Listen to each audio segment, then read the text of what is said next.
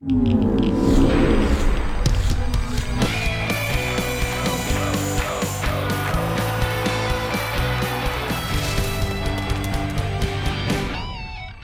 to the Football Fridays in Georgia podcast here on GPB Media. Thanks for accessing us however you are doing so. And bottom line is, we're back. Although we all know that there is no real offseason when it comes to football here in the state of Georgia. High school football, it is not just 24 7, 365, it is 25 8, 370. And I am Jon Nelson here at GPB Studios in Atlanta, and Tommy Palmer feeling a little under the weather this week. So I have consulted my oracle for recruiting. Matt Stewart, the voice of Football Fridays in Georgia, up in the booth. Good to see him. How you doing? Good to see you again. Uh, we got like a Roman numeral classic coming up. Yep. And we got to talk about that a little bit. We also have to talk about Cruton because we know that that's one of the seasons here. It's Yeah. not summer, fall, winter, and spring. It's uh, signing day. It is Cruton. It is spring football and football. Well. Cruton is twenty four seven. Yes. you know, three fifty, whatever. How is? Yeah, how- without without the off weeks and things like that. they might take Christmas and Thanksgiving. I was I was hesitant to say 363. Yeah. Okay, so 363 days a year. When it comes to the Football Fridays in Georgia podcast, go to your favorite podcatcher, do Football Fridays in Georgia in quotes, hit the magnifying glass, save us, like us, give about 4 billion likes to the podcast. I like that. All right, so Roman numeral classic coming up, sir. Mm-hmm. It is the 53rd version of the Roman numeral classic. Yep.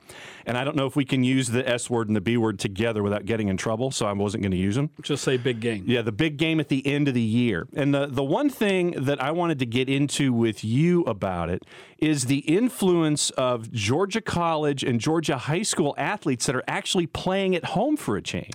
Yeah, I mean, obviously the uh, the big focus has been on the running backs, Todd Gurley. Uh, and Sony Michel, who played at the University of Georgia, were actually teammates for a year, maybe two. Yeah. Um, neither one of those were high school stars in the state of Georgia. Michel from South Florida and and uh, Gurley from North Carolina, but both of them Georgia Bulldogs, and that's kind of a center stage kind of story here in this game. David Andrews, who's Yeah. the center who snaps the ball to that guy named Tom Brady. Never heard of him. Started at Wesleyan, went on to play at the University of Georgia, an undrafted free agent and a starting center for the New England Patriots, and Ramik Wilson, who played for the Georgia Bulldogs, also with the LA Rams. And you've also got guys like Trent Brown, Yep. who went to GMC, went to high school in Albany, and Ulrick John, who went to Bradwell Institute and was Georgia State. So, I mean, Will Lutz goes from uh, Georgia State to the pros, and Ulrick John has been a part of the Patriots as well. Well, and two others, uh, Isaiah Wynn, who was a first round draft pick of the Patriots this past year, unfortunately suffered an Achilles injury uh, in training camp. Former Georgia Bulldog, he uh, he's on the Patriots roster, and Shaq Wilson. Is it Shaq Wilson? It's uh, Shaq. I want to Big say Shaq Mason. Uh, Shaq Mason. Shaq Mason, fourth round draft pick of the Patriots out of Georgia Tech. Ironically, they go Georgia Tech and Georgia left guard and center I know. on their offensive line. And uh, Gerald Everett, who went to Columbia, tight end for the Rams. right? Saw And- him play at South Alabama. Right. And then the cool story about this is the, the guy who runs the sidelines and has a photographic memory, the head coach of the Rams, one of the coldest championship games I've ever covered in that holler at Hughes Spalding for the Marist School. Mm-hmm. And I know that you've got to see him as well. Sean McVay. Yeah, it's a it's a great story. Uh, 15 years ago, he was quarterbacking Marist Uh-huh. to a state championship, and at the age of 33, he is head coaching the LA Rams in the Super Bowl. It's an amazing story, no doubt about it. Of course, he's got NFL roots. His grandfather was longtime executive with the uh, San Francisco 49ers. His dad was the big time boss at WSB TV here in Atlanta, I think, for 25 years. So uh, it's a great story, no doubt about it. Um, and I think the one of the one of the other interesting stories in this that has developed out of this is we find out this week, as we find out all kinds of things during Super Bowl 53 week, because it's overkill. No, you a- used the S word and the B word. yeah, with uh, I think I think it's okay to do that as long as I'm not, I'm not using it in a commercial context Okay. and I'm gaining anything from it. All right. uh, because it is Super Bowl week. Yes. I mean that is what it is. Um, yeah, is the texting relationship between Belichick and and Mc- McVay Yeah. that they texted each other, you know, pretty much after every game this season, and it goes back to Belichick's relationship with Sean's grandfather. So, big picture. Let me let me do the the thirty thousand feet question for mm-hmm. you. When it comes to all of these athletes from the state of Georgia who are getting these chances to play in the pros, what do you think it says about high school football in the state of Georgia and how it develops? Oh, I mean, I think it just it says exactly what we already know. That the, you know, the state of Georgia is up there, top five in the nation as far as the producer of major college football and National Football League talent. And I would dare say, per capita, it's number one because the states ahead of them are Florida, Texas, California, and right. all much larger population states than Georgia. So you could say per capita, uh, Georgia's the biggest high school football state in the entire nation as far as producing athletes that go in and play major college football, which of course leads for some of them to the National Football League. All right, so now it's time for the remainder of the podcast this week to do my version of batting practice pitching for you because oh. we have uh, National Signing Day coming up, National Signing Day 2019, which is really the second one because they moved everything up into mm-hmm. December. Mm-hmm. What are some of the storylines for you going into National Signing Day? Well, I think what's what's interesting about this is this has kind of become uh, second chance signing day. So all the big time guys, not all of them, but most of the big time guys get signed now in December in the early signing period. For the only four of the top 50 prospects, ranked prospects in the state of Georgia, uh, have uh, have not signed yet, and the top 32 have. So you have to get all the way down to number 33 on the ranked list of prospects in the state of Georgia, according to the 24/7 Sports Composite, to find your first un, unsigned prospect going into this signing day. So, uh, but what it does mean is I think it gives uh, uh, those those, and most of them are three stars. A, a, couple on the on the top of the list, and one very um, uh, one that's going to be very familiar to GPV GPB uh, football Fridays and for Georgia viewers. They'll know this name right off the top. Jamious Griffin. Yep. He's number two on the list of guys who haven't signed yet um, it gives them an opportunity after all the after some of the bigger ticket guys are gone gives them a chance to maybe shop around and get a little bit more attention themselves and it opens the doors for them uh, that might not otherwise have been in the past okay so around the state let's start with your top 10 here and you mentioned Jamious, and I know that he was tied to NC State initially but who else in that top 10 or should we be paying attention well number to? one uh, Jamious Griffin's number two on my list we'll start with him he decommitted from NC State 10 days ago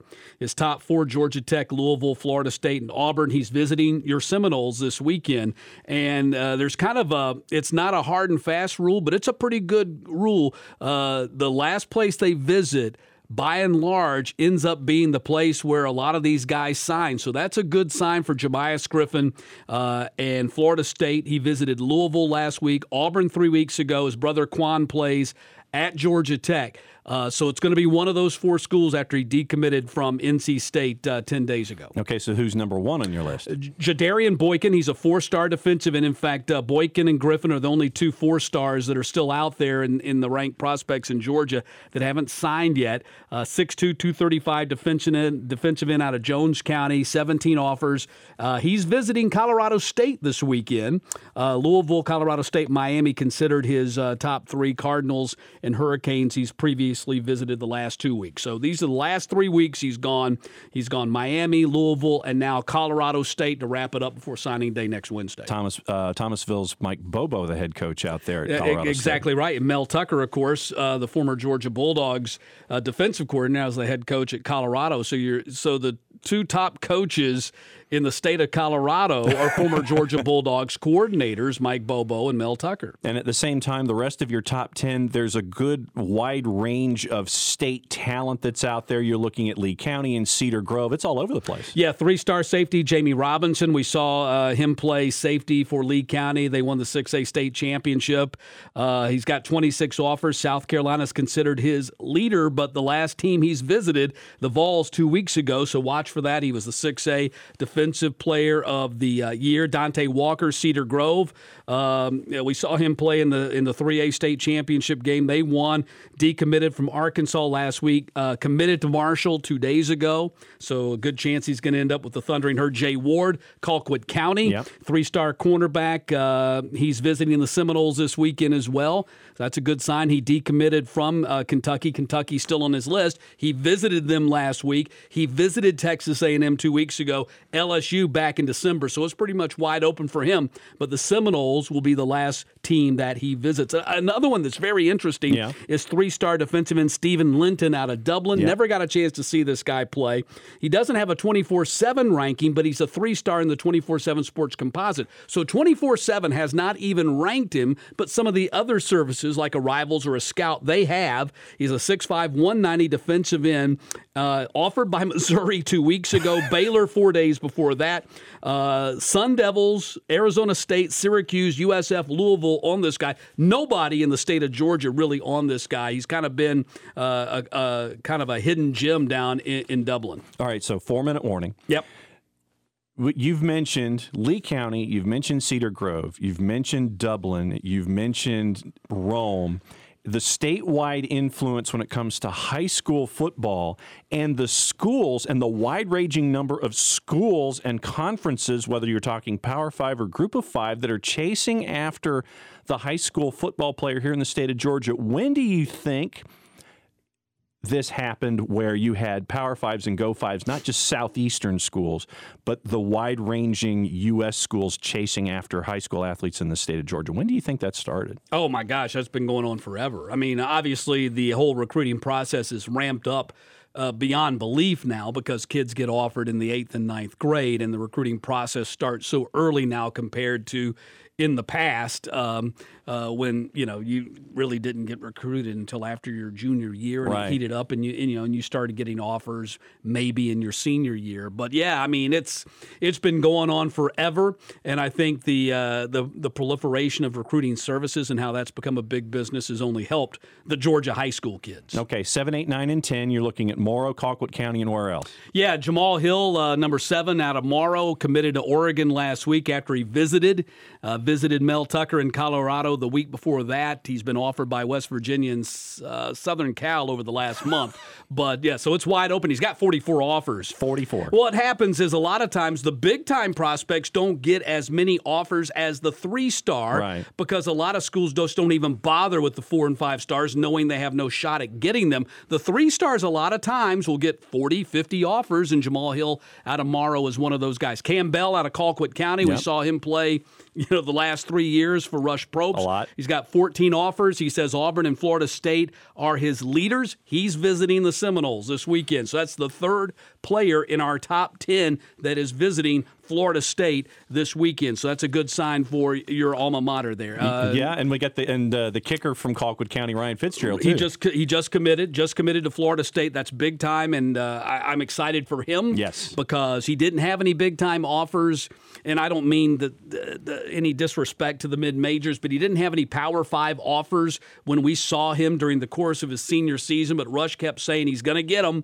He's going to get him. He's going to end up at an SEC school. Well, he's going to end up at an ACC school, and good good for him. I just hope that Florida State kicking jinx doesn't bleed over on him Yeah. and affect his I, career. I just covered my ears for that. 9 and 10 quickly. 9 and 10, uh, Garmon Randolph, 6'6, 235 tight end out of Jefferson, a three star. He's visiting LSU this weekend.